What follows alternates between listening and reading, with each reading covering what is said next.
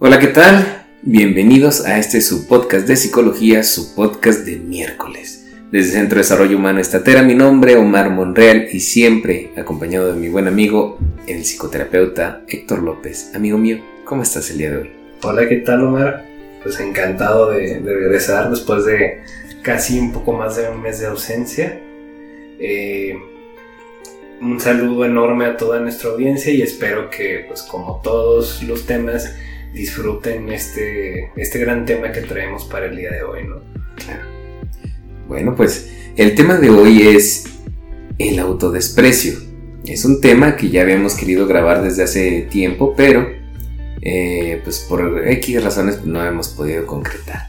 Este tema se conecta bastante con la mayor parte de los podcasts que hemos hecho porque realmente el mal manejo de, todo lo que hemos visto en, anteriores podcasts de nuestros traumas de la infancia, nuestras maneras de generar apegos, eh, nuestras maneras de lidiar con muchas de estas situaciones es lo que propicia en cierto punto de nuestra vida una, una sensación, pensamiento de autodesprecio, de odiarnos a nosotros mismos.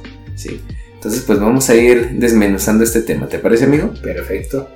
Bueno, entonces pues empecemos por, ir revisando a grosso modo. Pues bueno, detrás de, este autodesprecio o de el desamor propio, que es la contraparte, como bien lo decías hace un momento, es la contraparte del amor propio, claro. Muchas veces están estos traumas de la infancia, está cuando recibimos afecto poco saludable por parte de nuestras figuras de, de apego principales, padres, madres, familia cercana y pues bueno, nadie debería verse a sí mismo como el peor de sus enemigos o como alguien que no merece ser amado, ¿verdad? Entonces pues el autodesprecio es esta sensación que te carcome por dentro, que te invalida, esa voz interior que hemos podido escuchar muchos, que nos envenena, que apaga todas nuestras potencialidades, nuestras oportunidades, nuestra valía en, en general, ¿sí? Las personas que solemos detestarnos a nosotros mismos, claro que sí. se proyectan en los demás de esta misma manera, con un malestar constante, ¿sí? Quizá un, ceño fruncido, una mirada fría, unos brazos cruzados, muchas veces en términos de, introversión, ¿sí? Entonces, pues, eh, estas personas pues siempre buscan la culpa de sus fracasos, ¿sí? La responsabilidad es de, todo, ¿sí? Si alguien te falla, entonces tú eres el responsable, ¿sí? Entonces siempre tiendes a, buscar ser tú el centro de toda la negatividad. La culpa sobre todo, y más adelante hablaremos ese concepto de la culpa aquí en, el autodesprecio, ¿no? Sí, y sobre todo aquí teniendo en cuenta que una persona que, que sufre de autodesprecio es una persona que vive bastante mal, mm. Odiándose pues siempre, ¿no? Es como, imagínate tener que compartir piso de los que hemos llegado a tener roomies en algún momento de nuestra vida. Mm. Eh, alguien con el que nos llevamos mal y pues nos detesta y lo detestamos, ¿no? Imagínate qué cansada una relación así pues todo el tiempo, ¿no? Mm. Eh, cabe resaltar que las personas con, que padecen de autodesprecio eh, sienten como si vivieran en silencio y que son el resultado de una mala experiencia o de una autoestima desmesuradamente baja, ¿no? Hay quien, por ejemplo, pues puede ver, eh, no sé, los días sufriendo por culpa, por los remordimientos, eh, cuestionándose del pasado, ¿no? Aquí entra creo que los típicos hubiera, ¿no? Si hubiera hecho esto, si hubiera hecho esto otro, y entonces es una rumiación en cuanto a lo que hice o no hice o dejé de hacer y eso me obviamente me genera malestar. Eso en una parte, otros en cambio eh, ni saben el porqué de la, de la desidia de, su propio ser, de ese rechazo constante y en ese, y en ese autosabotaje que machaca y, apaga todo equilibrio psicológico. ¿Qué quiere decir esto? No? Em, Ah, yo este, estudiando esto tuve la siguiente idea, Omar, me gustaría compartirla contigo. Si una persona que tiene autodesprecio o que padece autodesprecio, creo que indirectamente es una persona que no quiere sentir dolor y por eso es una persona que tiende a depositar todo su dolor indirectamente para no sentirlo. No sé si me explico correctamente. Como si lo estuviera guardando, como acumulando, acumulando para no verlo. Pero aún así, güey, es como si el dolor fuera...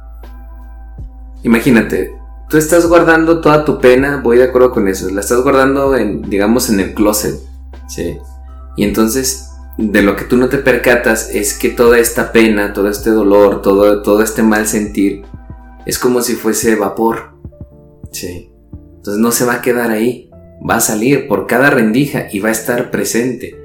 Aunque no sea algo concreto en tus pensamientos, que sepas que es por esa razón o que es por esta otra, ¿sí? como no es algo tangible, no vas a, saber exactamente qué es. Entonces, como es algo más sutil, que se manifiesta todos los días y en todo momento, entonces es como vapor, es como el aire. Sí, Me, queda claro que es algo continuo y que es eh, de poco a poco, ¿no?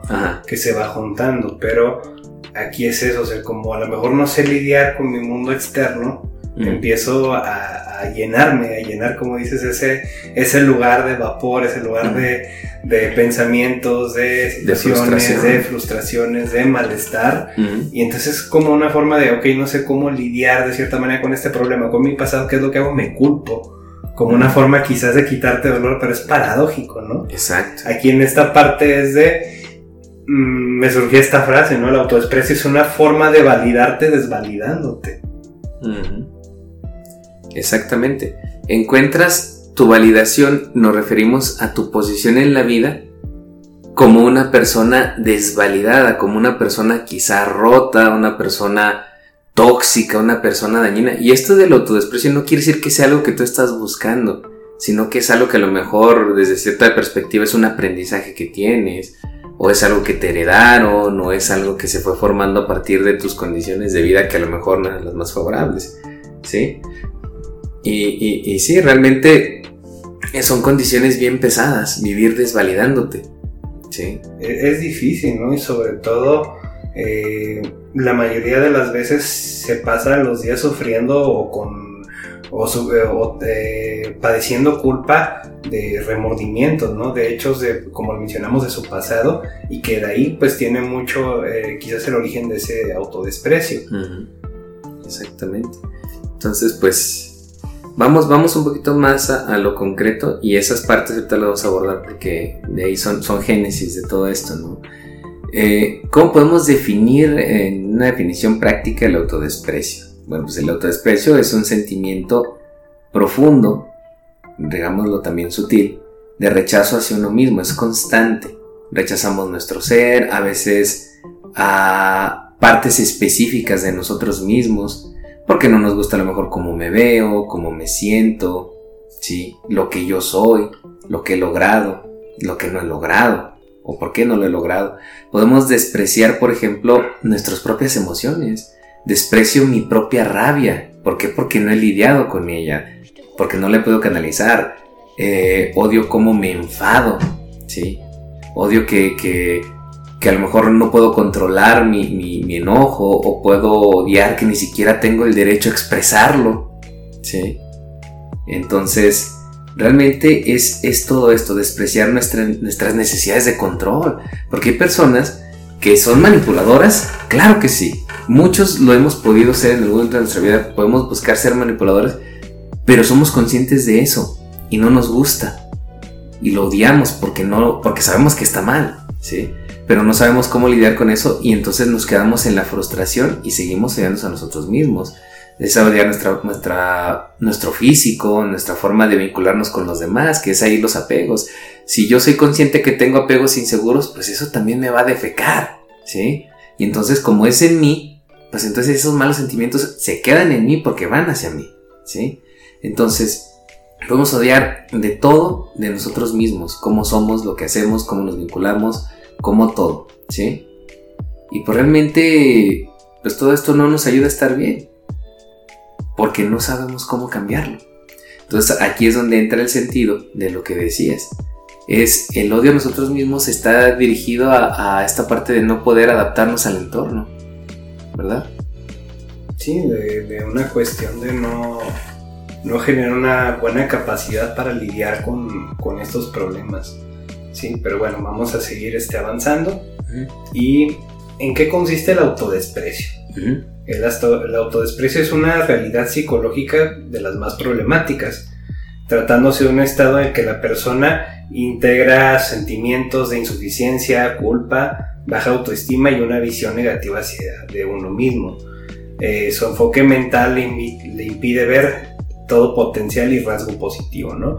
Cuando estamos eh, inmersos en una esfera de, autodesprecio, eh, tendemos a, no sé si te has escuchado esto en algún momento te ha pasado, de, es que yo no, no, trato de ser positivo, trato de ser realista, cuando no está siendo realista, está siendo totalmente pesimista, que eso es es este, no ver ningún punto positivo que sí está pasando en mi vida.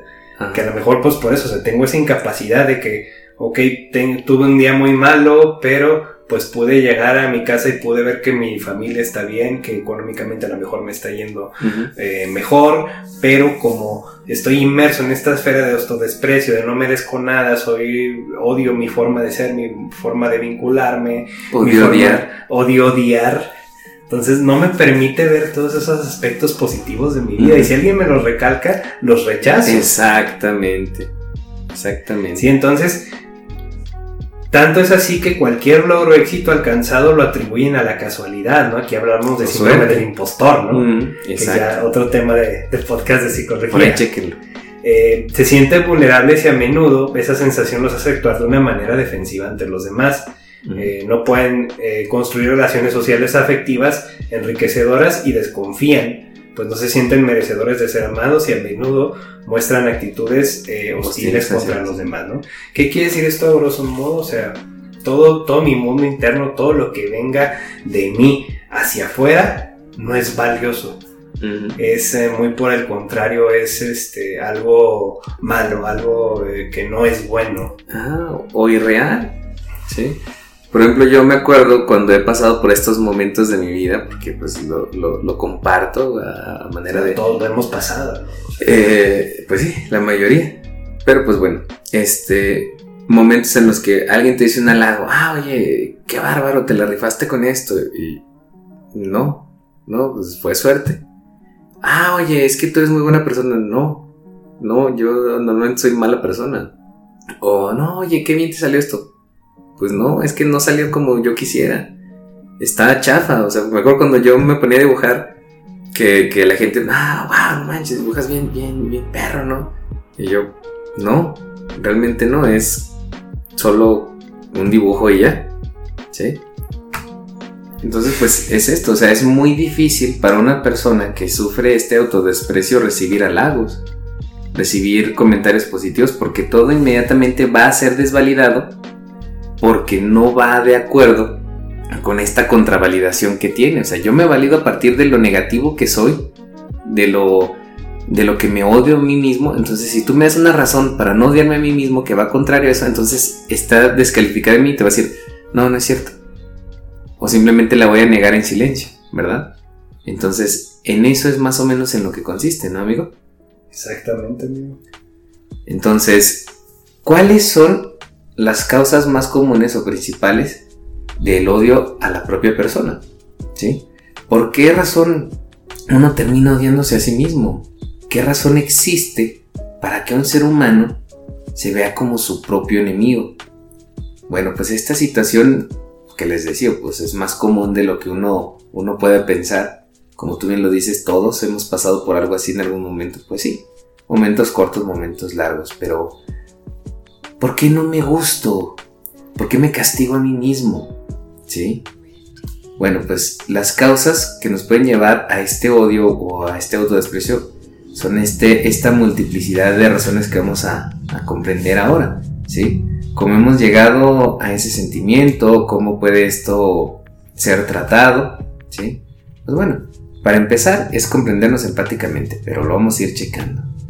Uno de los primeros que como bien es otro tema de un podcast anterior, son los traumas de la infancia, nuestro niño interior herido, ¿verdad?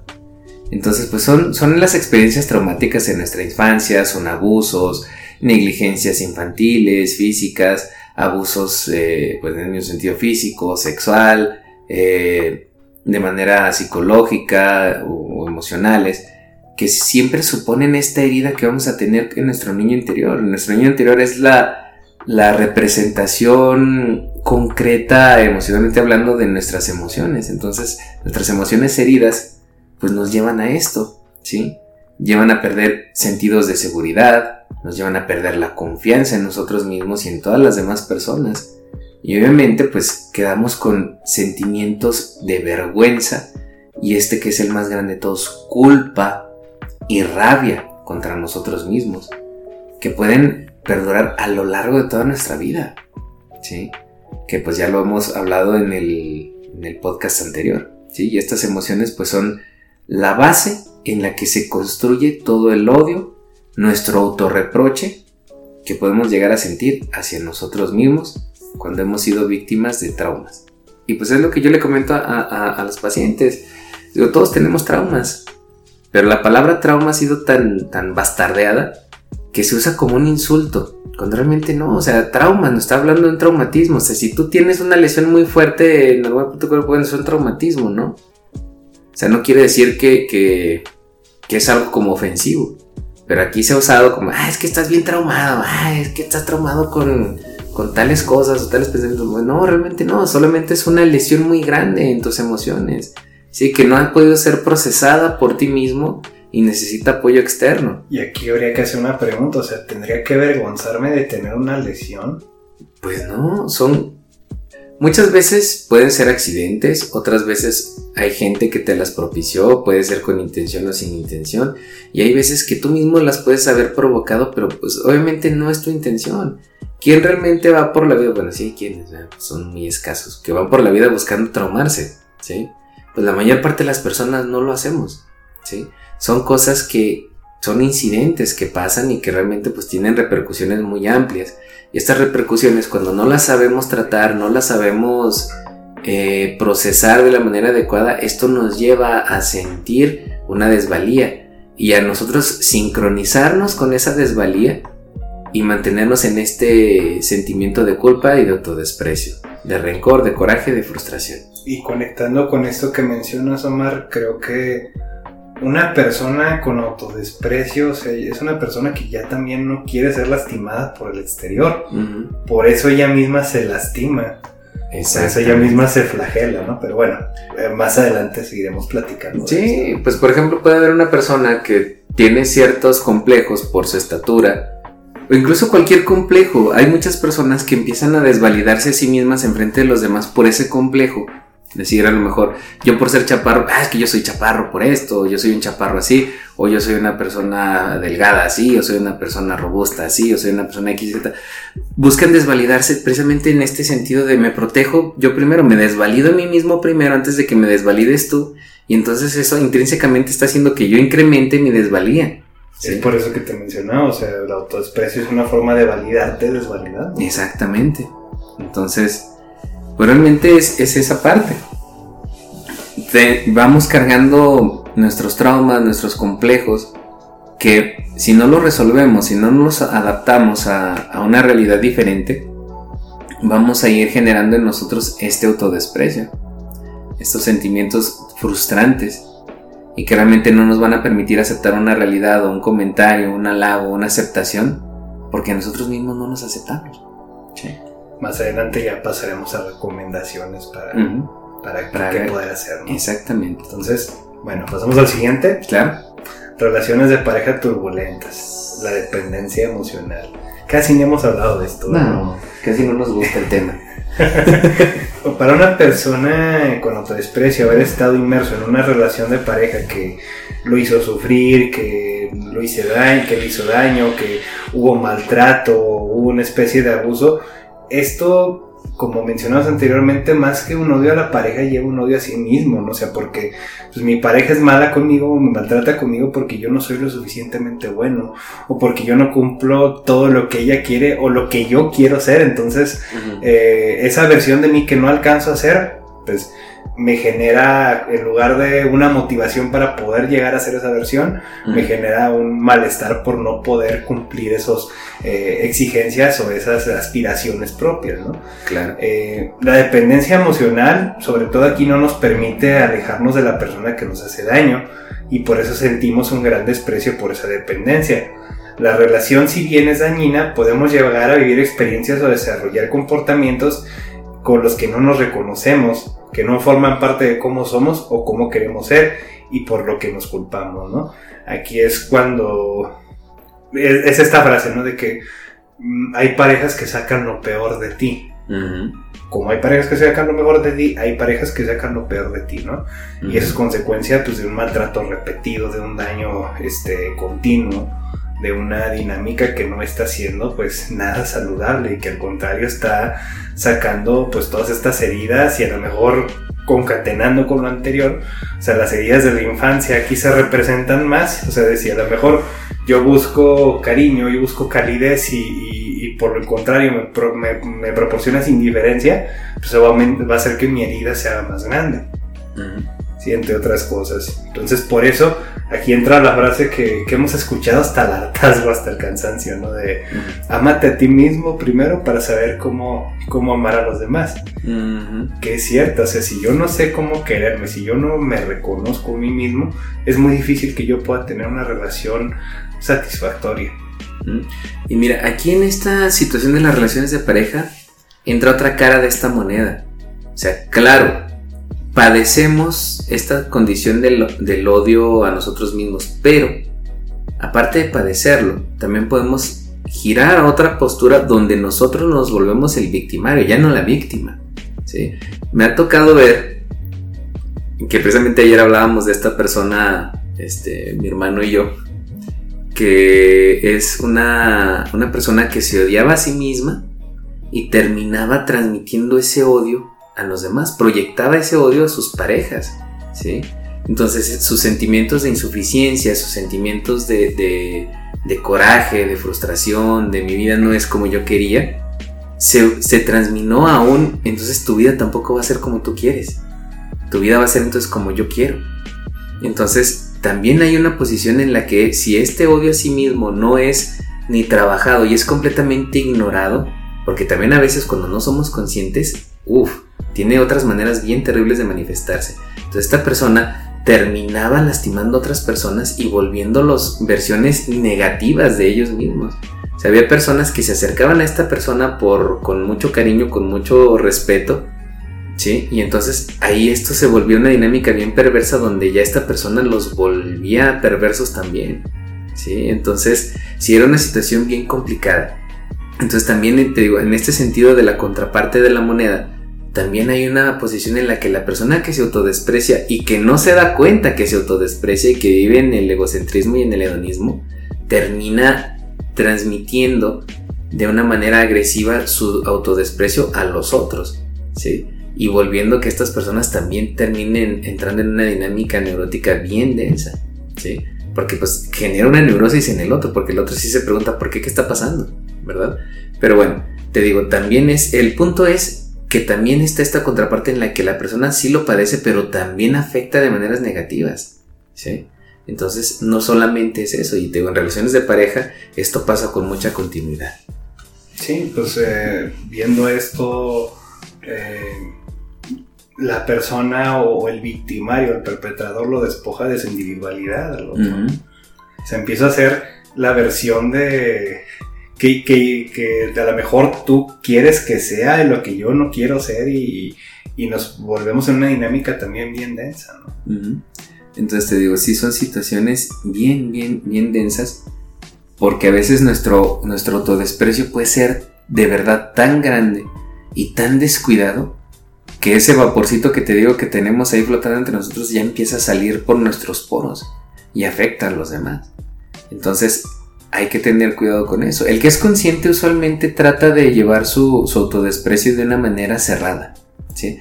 Una manera de, ok, mi autodesprecio es conmigo, es mi autodesprecio, entonces es para mí, ok, bueno, lo mantienes como que cautivo, haciéndote daño por dentro, sí, pero no haciendo tanto daño, no reflejando tanto al exterior. Pero una persona que no es consciente de su autodesprecio simplemente va a tener el mecanismo de la proyección. ¿sí? Todo lo que está mal en mí, te lo voy a reflejar a ti. Y como ya lo tengo afuera, lo voy a castigar afuera. Entonces también ese es un detalle bien importante que tomar en cuenta.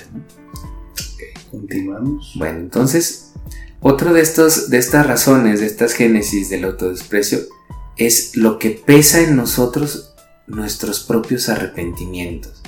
Aquí era relacionado directamente con la culpa. Por ejemplo, oportunidades perdidas. ¿sí? Laborales, de viajes, de convivencias sentimentales, etc. Conductas que tuvieron malas consecuencias. Es que yo hice esto y como hice esto, generó esto otro y esto que generó me, me da la culpa. Entonces empiezo a vivir demasiado en la culpa, en el arrepentimiento de no haber sido a lo mejor más valiente. ¿Por qué antes no hice esto? Si yo hubiera hecho esto antes, las cosas hubieran sido diferentes, ¿sí? Entonces también es este autodesprecio que muchas veces eh, estas experiencias de vida eh, no, nos, no nos dejan sentir nada de orgullo, que al contrario, nos hacen sentir culpables, nos hacen sentir ineficientes, nos hacen sentir frustrados, etc. ¿sí? Y que se marcan con, con fuego en nuestro ser de una manera terrible, ¿sí? Y pues lejos de abordarlas o de tratarlas o de sanarlas, lo más que hacemos es solo dejarlas ahí, latentes, ¿sí? heridas abiertas que jamás nos atrevemos a cerrar. Y en este sentido es eso, lo que yo trabajo mucho con, las personas que, vienen aquí, es esta parte de, bueno, la, vida puede ser un vector, ¿sí? La primera parte, los primeros, eh, la primera medida de ese vector de a lo mejor pone 30 centímetros, una regla de 30 centímetros. Los primeros 15 centímetros es lo que hiciste, Y luego puedes decir, ah, y lo que sigue es la consecuencia. No, los otros 15 no es la consecuencia. Siguen otros 2 centímetros de esa regla, que es la culpa. Y es donde les digo, ¿la culpa para qué te sirve? ¿Sí? La culpa nada más tiene una sola función. La función de la culpa es que tú te des cuenta en qué te equivocaste o qué pudiste haber hecho mejor. ¿Sí? Pero si tú te quedas estancado en esos 2 centímetros del camino, es como arena movediza. Te empiezas a hundir te estás esperando y estás incrementando lo que ves en la culpa. Y la culpa te va a hacer ver, ah, es que también me equivoqué aquí y aquí también, y si hubiera hecho esto otro, y si hace muchos años yo hubiera hecho esto, esto, es que esto se pasó porque yo hice esto, si yo no hubiera hecho esto, es que porque soy así, es que porque hice esto, porque bla, bla, bla. Entonces todo este tipo de comentarios a ti mismo eh, de manera tan desvalidante, tan constante y fuerte, te van a llevar a pensamientos depresivos, te van a llevar a una desvalidación completa de ti mismo porque todo, en todo vas a encontrar culpa. Por eso te digo, es, una, es un pasito, en ese camino es un pasito. Da ese paso, ya, ya estás ahí, te diste cuenta que te equivocaste, quítate de ahí. ¿Sí? Porque lo que sigue son otros, digamos, 10 centímetros de responsabilidad culpa contra responsabilidad. La responsabilidad es más grande que la culpa. La culpa nada más te va a permitir que te des cuenta en qué te equivocaste. Y la responsabilidad te va a decir qué vas a hacer al respecto. Esto es lo que hay que hacer al respecto. ¿sí? Y ya lo que sigue de la responsabilidad es la corroboración. ¿Realmente estuvo bien o no estuvo bien? ¿sí?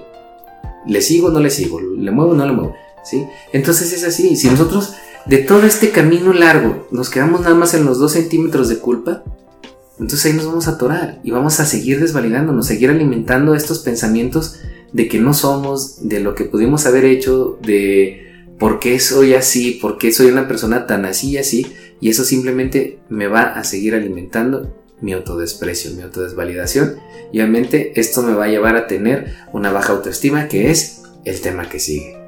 Una baja autoestima o el precio de no quererse bien. Cabe resaltar que pues el autodesprecio es la costra psicológica de quien se quiere mal, ¿no? Me gustó mucho esta frase. Eh, pues es de una persona que vive con, autoestima, con, una, con una autoestima que está bajo mínimos.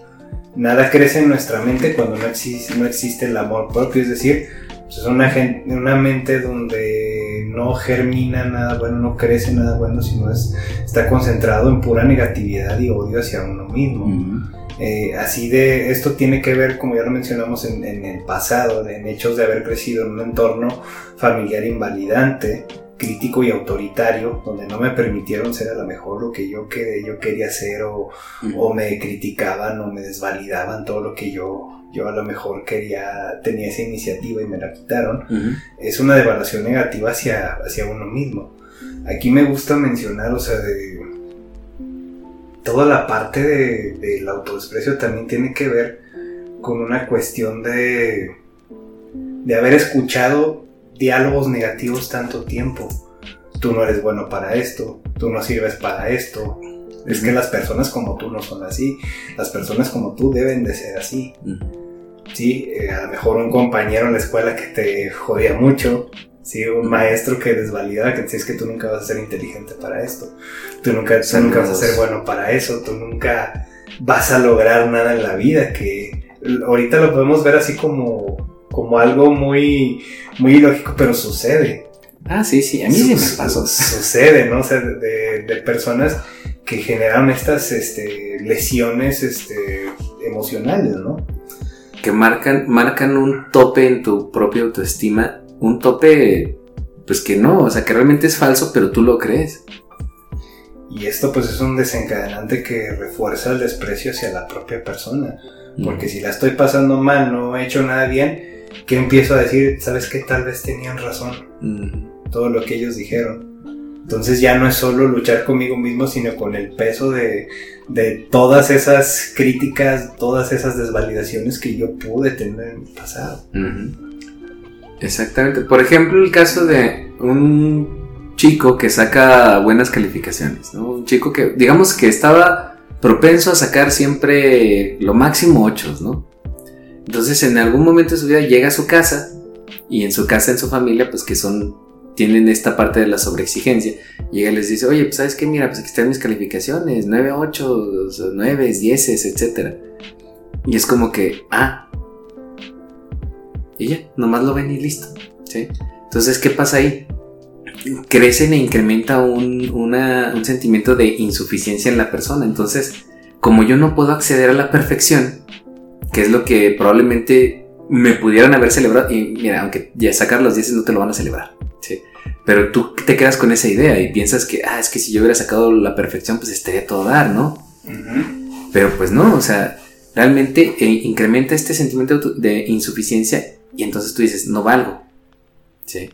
No valgo y como no valgo, pues es que soy un asco de persona, ¿sí? Y luego si viene alguien y te dice, ah, felicidades por sacar tan buenas calificaciones, te lo rifaste, eres, eres, eh, muy inteligente, eres un tremendillo, ¿sí? Entonces, este, tú vas a decir, pues no.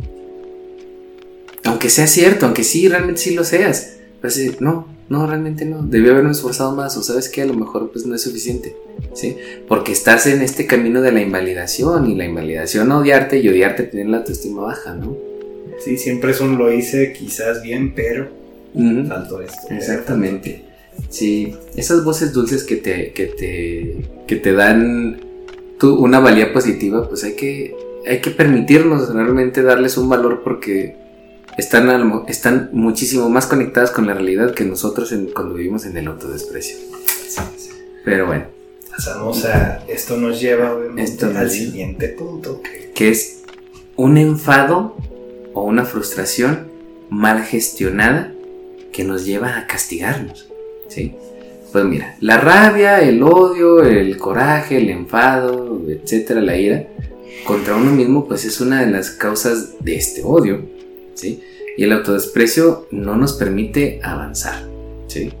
Entonces, hay muchos motivos por los que interiorizamos esa rabia, pero lo más común es que Mm, ver con una mirada crítica lo que somos nosotros mismos, pues bueno, esto nos, nos genera lo que venimos diciendo ahorita, una exigencia muy alta y nos recriminamos no haber actuado de formas distintas, pues qué es lo que es la culpa, ¿sí? Y, este, y esto genera una rabia, O sea, ya no nada más es culpa, es rabia, es de decir, es que si yo hubiera hecho, se vuelve un, disculpen el francés, es que eres un pendejo porque no hiciste eso, ¿sí? O sea, ya, ya empiezas a insultarte, empiezas a desvalidarte de una manera agresiva, con rabia, con, con odio. Entonces estás buscando castigarte, ¿sí? Entonces, si tú no ves la manera en la que puedes gestionar este coraje que te da contigo mismo por no haber hecho las cosas bien, entre comillas, entonces, ah, ok, esto no cambió, tú sigues siendo así, entonces, ¿qué amerita? Castigo. Entonces vas a vivir castigándote. ¿Y tu castigo cuál va a ser? Negar las cosas buenas que van a pasar en tu vida. ¿sí? Si llega, no sé, eh, tienes, has tenido una racha de, de X, Y, Z malas relaciones de pareja. Entonces llega una persona con la que puedes empatar, con la que puedes concretar ya una relación seria, formal, agradable, a la par. ¿Sí? Entonces tú vas a decir, no, porque yo la regué en todas mis relaciones pasadas, tuvieras o no tuvieras tú la culpa, tú lo vas a asumir, porque es parte de esto. Tú asumes que la culpa de que tus relaciones anteriores no funcionaran, entonces esto es tu culpa. Entonces esta relación que pinta para bien y que es muy prometedora, no la merezco. No la merezco. Entonces vas a vivir con miedo y vas a sabotear esa relación como un castigo. Tú la vas a sabotear porque no la mereces. En tu pensamiento no la mereces. Porque te has culpado por las relaciones que llevas antes. ¿Sí? Entonces, son este tipo de situaciones en las que nosotros llevamos al castigo. Hay situaciones en la vida pues donde nos gustaría haber podido utilizar nuestra rabia este pues hacia los demás, defendiéndonos, protegiéndonos de formas asertivas.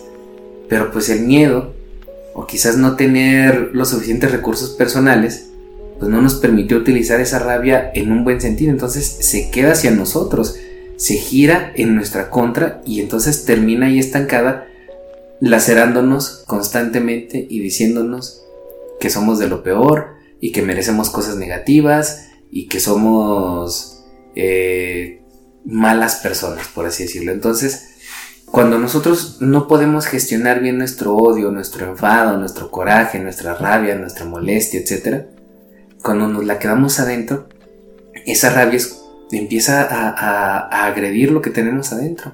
¿sí? Y eso después nos lleva a castigarnos porque me siento tan culpable que no merezco esto. Y como no lo merezco, entonces no, no lo voy a aceptar. Y luego aparte es, como yo hice mal, entonces merezco un castigo. ¿sí? Todo lo que es malo o lo que es mal merece un castigo, esa es la lógica. Entonces si tú eres el mal, si tú eres el malo, entonces tú mereces un castigo y lo mereces constante. Entonces eso te priva mucho de ser feliz. Entonces, pues pasamos al siguiente video. Y aquí con, conectando con toda la anterior, el autodesprecio germina en la, en la creación de un crítico interno, ¿no? Germina mediante nuestro crítico interno. Cabe mencionar, Omar, que el autodesprecio es, no es algo nuevo, ¿no? Es algo que se viene estudiando desde hace bastante tiempo, para ser específico, en la década de los 70, por parte del doctor Luis Paul en la Universidad de Chicago, este, este, personaje indicaba que eh, una persona que se odia a sí misma refuerza un diálogo interno tan crítico como desgastante, ¿no? Eh, como ya lo mencionamos, es una, una voz que está todo el, todo el momento desvalidándonos, todo el momento diciéndonos no merecemos, todo el momento girando en el pasado y, y rumiando en pensamientos negativos hacia nosotros mismos, ¿no? Eh, aquí que, es importante mencionar, el crítico interno es una voz que enjuicia a la persona, que lima su potencial y que culpabiliza cada error y que actúa como ese eco que le repite a cada instante que no vale para nada, ¿no? En lugar de, ok, cometí un error, ¿qué puedo hacer para rectificar? Es una voz que se centra en, en la parte de haber cometido un error, ¿por qué lo cometiste? Más que en centrarme en la solución, ¿no? O sea, ¿por qué lo hiciste? ¿Por qué, si tuviste tantas opciones, por qué tomaste la peor? Eh, si bien a lo mejor tomando la que tú considerabas que era la peor, te pudiera haber ido mejor, entre más cosas, ¿no? Es un, es un caos, ¿sí? Para acabar pronto, prestarle atención a nuestro crítico interno es un caos, porque es un crítico que nunca se le va a dar gusto. Es un crítico que únicamente su función va a ser desvalidar. Se vive muy mal en este universo mental ocupado por una voz tan tiránica y, despótica, ¿no? Que creo que son dos epítetos que le quedan como anillo al dedo a este crítico interno, ¿no? El, diálogo, interno, como ya lo mencionamos, no hace más que descalificar y anticipar errores y fracasos alimentando el odio hacia uno mismo. Fíjate, hay un, hay un meme que por ahí compartí yo hace poco y lo estaba buscando, que dice, cuando alguien trata de insultarme pero yo vivo de la autocrítica severa a mi persona y no hay nadie que pueda herirme más que yo, este es el meme del autodesprecio. Porque el autodesprecio, como bien lo mencionas ahorita, es lo que nos... Ah, el, punto final del autodesprecio es volverme un autocrítico despiadado. ¿sí? Entonces esta parte en el meme que dice, es que nadie me puede hacer sentir más mal que yo porque yo soy mi peor juez. Pues sí. ¿Por qué te tratas así? ¿Por qué te juzgas tanto? ¿Por qué te vuelves lo contrario al amor propio? ¿Sí? El amor propio entiende, acepta y abraza, toma tus vulnerabilidades y las vuelve herramientas. Pero si tú vives en el autodesprecio, todo esto van a ser más motivos para seguirte odiando. Simplemente estás viendo una calavera en un altar satánico, que esa calavera debería estar en a lo mejor un altar de muertos. Es la misma calavera, son los mismos hechos, hiciste lo mismo, pero si lo pones en una en un altar diferente significa cosas completamente diferentes, pero sigue siendo lo mismo. Tu error puede ser tu error. Si lo pones en el altar oscuro, es un error que, va a implicar que eres una persona negativa o mala o insuficiente, etcétera, con adjetivos negativos. Pero si esa calavera, la misma que implica eso, la pones en un altar diferente con flores de cempasúchil, con, con velitas, con cacahuates, etcétera, e implica otra cosa, ¿sí? Algo más alegre, algo más jovial, algo más familiar, ¿sí? Algo cariñoso, ¿sí? Tú pones un altar de muertos con cariño, entonces, es el mismo hecho. Tú decides con qué lo ves. O lo ves con autodesprecio o lo ves con amor. Todos nos equivocamos. ¿Sí? Pero bueno, ahorita checamos esa parte, ¿no? Entonces. Ahora sí vamos a, a lo importante. Ok. No es que lo demás no fuera importante, es simplemente para sentar las bases. Para todo lo que este implica, o sea. Realmente a mí me deja. Me deja muy pensativo del impacto emocional tan fuerte tiene el autodesprecio. Sí. Sí, de hecho, son cargas muy pesadas y esta misma validación de la desvalidación, ¿sí? validarme desde todo lo negativo en vez de las cosas positivas, es algo que resulta complicado de desvincular tú solo. Es algo que, realmente te puede causar una crisis existencial cuando empiezas a validarte de lo positivo. ¿Por qué? Porque llevas tanto tiempo validándote lo negativo, diciéndote a ti mismo, yo soy el malo, yo soy una mala persona, este, yo soy alguien que no vale o, alguien que es este, X, Y, Z, pero desde lo negativo. Cuando empiezas a querer validarte en lo positivo, te da un miedo terrible porque ahora ya no eres el malo, ahora a lo mejor ya eres el bueno, ¿no? Y es como que nuevo es miedo porque estás en un territorio desconocido y entonces te causa una crisis, ¿sí? Pero es una crisis necesaria, positiva, ¿sí? Pero eso no quiere decir que no dé miedo, ¿sí? Entonces es cambiar a lo positivo, es cambiar de altar, por así decirlo. Sí, y en esta parte que tú mencionas, el cambiar de altar, también representa una crisis y una pérdida de, una identidad mía, de una parte mía. Entonces también el proceso de volver a aprender puede, como tú bien mencionas, dar miedo, ¿sí? Eh, porque es aprender técnicamente o hacer un nuevo yo. Exactamente. Renovarse y aceptar una realidad diferente. Y no hay nada que cause más crisis que darte cuenta que tu realidad no es, eh, pues, mm, valga la redundancia, real. ¿Sí? Sí, y es que aquí, bueno, ya mm, sin centrarnos mucho, ¿no? para, pasar a, las recomendaciones. ¿Qué te diferencia de tener autodesprecio o no tener autodesprecio? Es que cuando tienes autodesprecio a lo mejor sientes algo de, pertenencia porque eh, tienes el por qué sufrir, tienes el por qué sentirte mal. Cuando te quitan eso, cuando ya no lo tienes, desde chiña, ¿y ahora qué hago? Si antes tenía algo por qué sufrir, a lo mejor este era mi sentido de vida, el sentirme mal, el despreciarme, el no quererme, el no merecer, ahora que ya no lo tengo, se representa una, nueva identidad, una forma. Porque ahora vas a responder la pregunta. Y entonces, ¿ahora quién soy?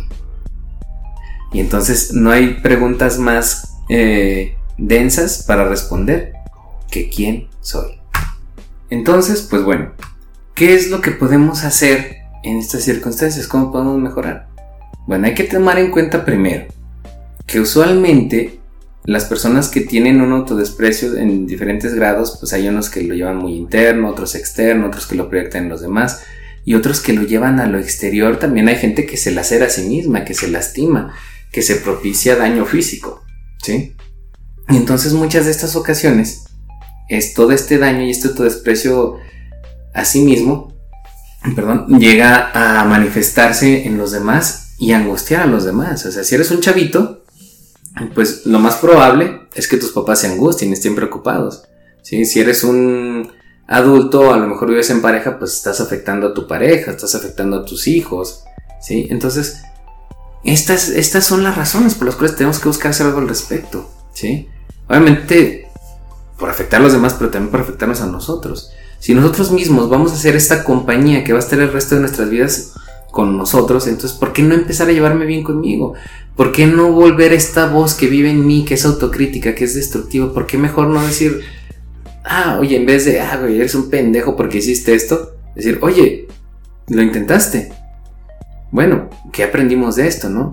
Sea, una voz más amable. Y es esta parte del desarrollo de un diálogo compasivo, un diálogo empático contigo mismo, ¿sí? Para esto es necesario detectar las ideas invalidantes que podemos tener y las críticas internas, pues esta voz, les digo, esta voz negativa, y transformarla en algo más compasivo, en algo que nos diga, ah, pues mira, a lo mejor, pues sí lo intenté, me equivoqué, pero bueno, ¿qué aprendí de eso? Entonces, ¿con qué me quedo? ¿Sí? Hay derrotas que tienen muchísimo más dignidad que la victoria, decía Borges. Entonces, ¿por qué no enfocarnos también en la nobleza que hay en el error? En todo el aprendizaje que nos deriva. Y ahí podemos encontrar empatía, podemos encontrar compasión con nosotros mismos. Si te equivocaste, pero aprendiste algo, le sacaste provecho. No fue una pérdida. ¿Sí? ¿Por qué no girar esta, esta crítica a algo más empático, algo más humano? Somos humanos, tratémonos como tal. ¿Sí?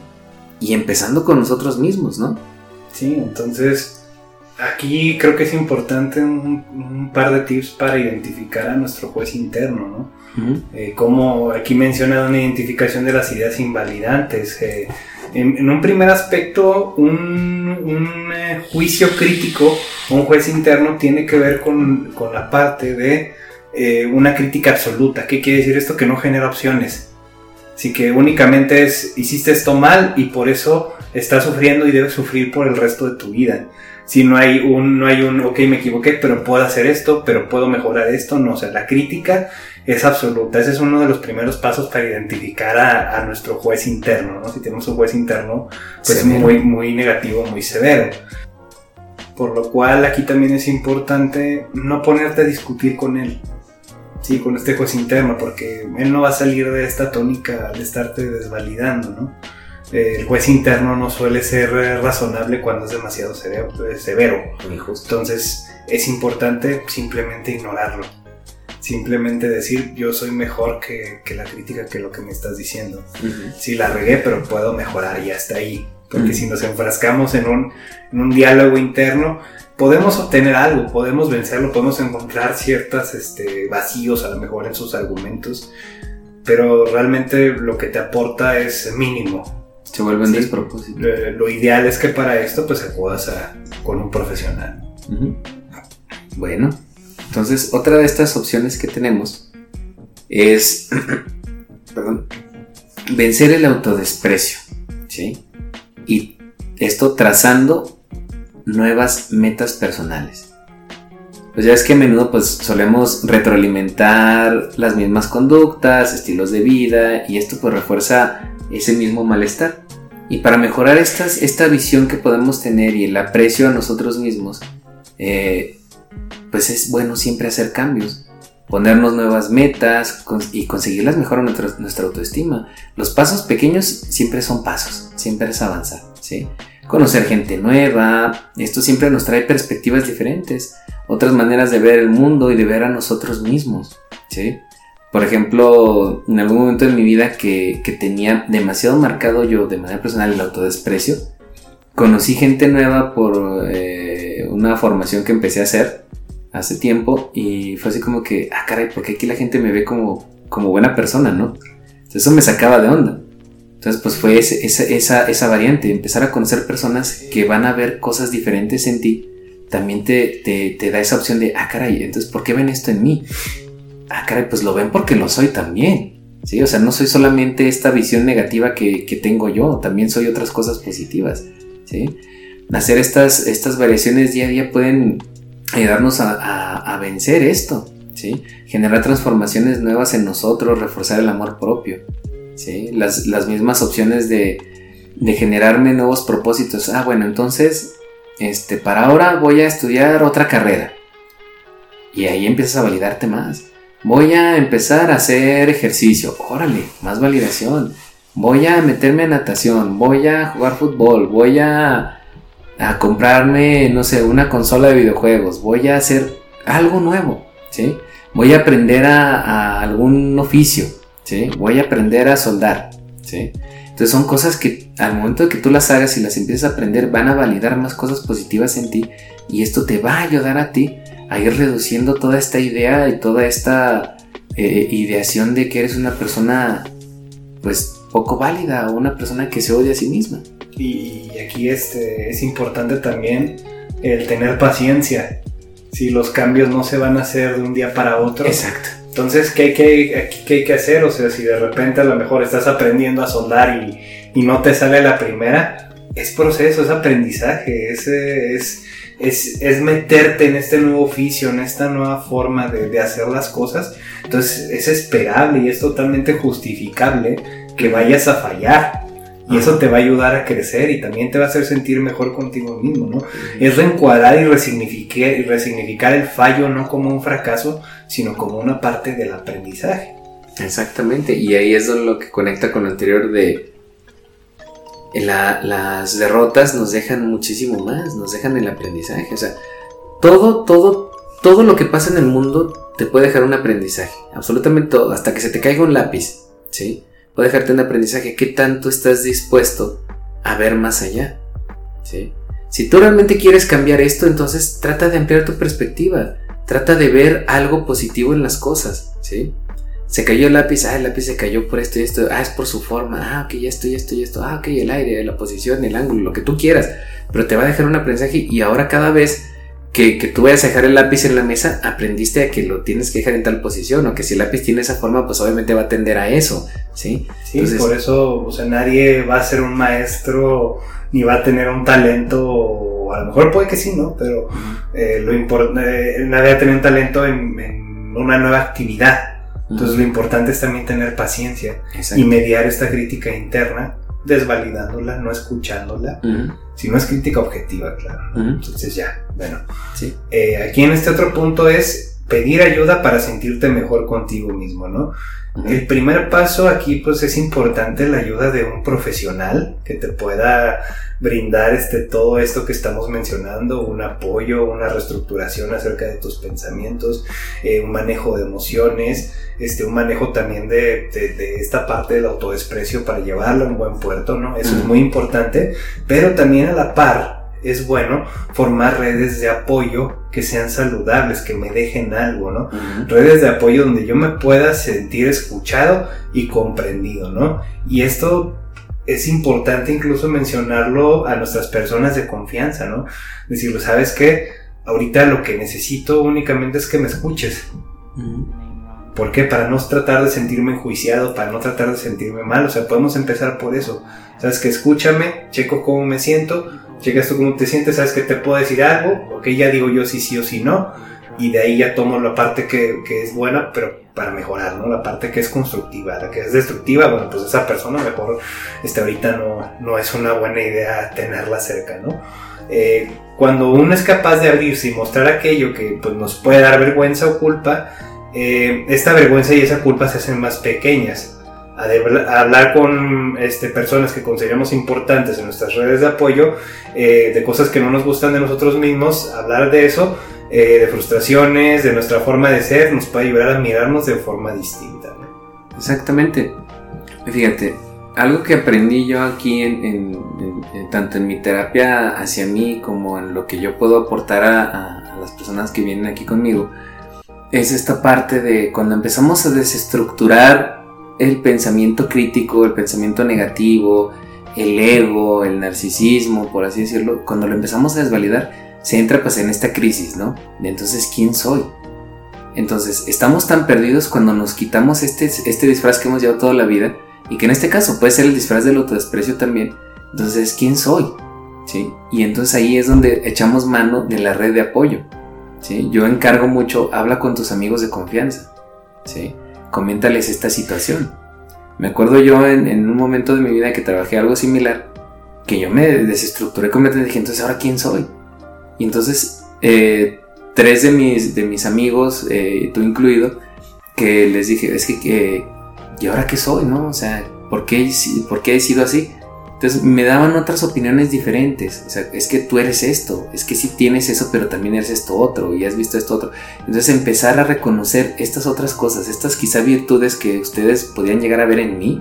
Entonces fue un, un aliciente para poder yo identificarme de una manera distinta y decir, es que no deje de ser yo, solo me quité una parte que no era adecuada, ¿sí? O la reduje o, o la transformé y empezar a reconocer otras cosas, validarme a partir de ello, ¿sí?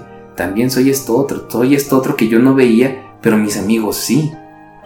Entonces también por eso es importante tener a nuestra red de apoyo a la mano, poder confiar en ellos y abrirnos a, las, eh, a los comentarios, a las visiones de ellos, que nos pueden ayudar a reconstruir una mejor versión de nosotros, quitando el autodesprecio u otra situación negativa que pueda estar abordándonos, ¿no?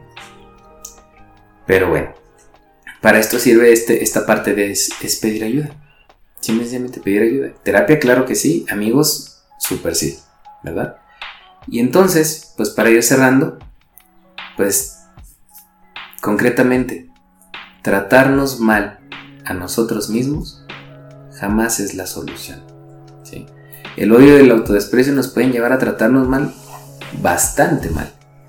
Nos llevan a hacernos daño y a veces incluso físicamente otras boicoteando, saboteando nuestra propia vida, humillándonos o buscando que otros nos humillen, que nuestros pensamientos nos estén castigando constantemente y que nos busquen, nos, nos hagan buscar que merecemos algo en sincronía a eso. Si yo me desvalido a mí mismo, entonces voy a estar buscando desvalidaciones afuera, voy a estar buscando cosas que me mantengan en la negatividad. ¿sí? Este es el castigo. Y pues hay personas que, incluso pueden llegar a un punto tan grave de autodestruirse a ellos mismos en un sentido literal. Entonces, tratarse mal jamás es la solución. Todos tenemos razones para haber sido así en algún momento de nuestras vidas. Todos hemos pasado por malos momentos. La vida no es solo color rosa. ¿sí? Hay momentos rojos, hay momentos negros, hay verdes, azules. ¿sí? Hay de todos los colores. Pero ¿Por qué enfocarnos tanto en lo oscuro? En lo oscuro negativo. Entonces, si hay más colores, hay que abrirnos esa perspectiva. Hay que buscar opciones. Tenemos amigos, tenemos familia, podemos tener pareja, podemos tener hijos, podemos tener eh, compañeros de trabajo, podemos tener a muchas personas. Incluso en las creencias religiosas, tienes una iglesia a la cual también puedes pertenecer y también puedes buscar apoyo en ese sentido. ¿Sí?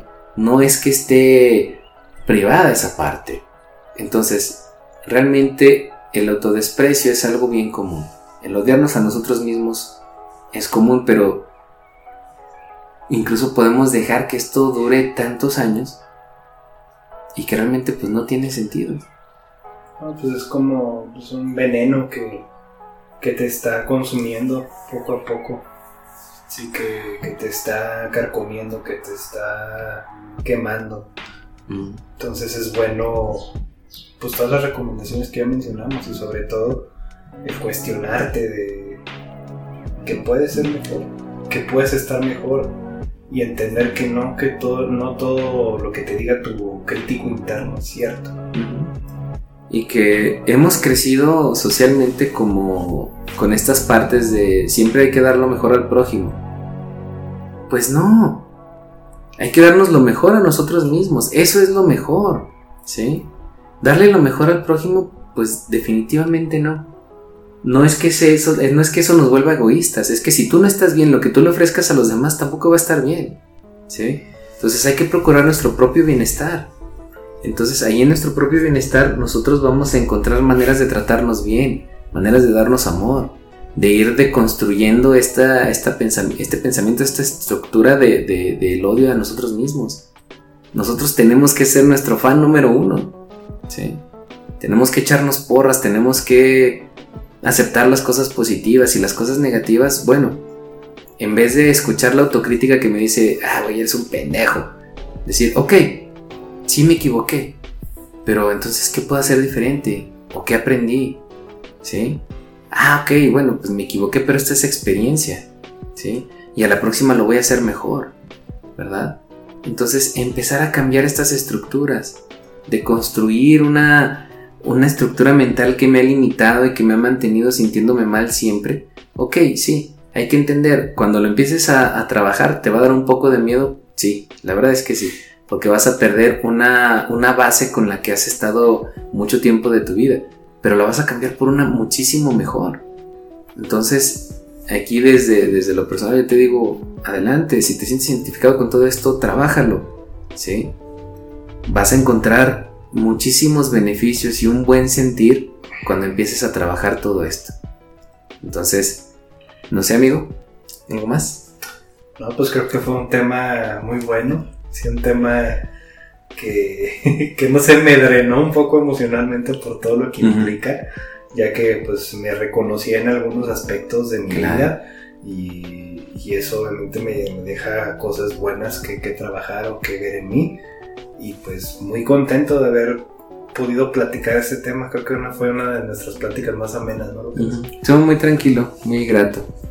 Hay que ser personas tremendillas y dedicar canciones de Enrique Iglesias. ¿Cómo no? Enrique Iglesias.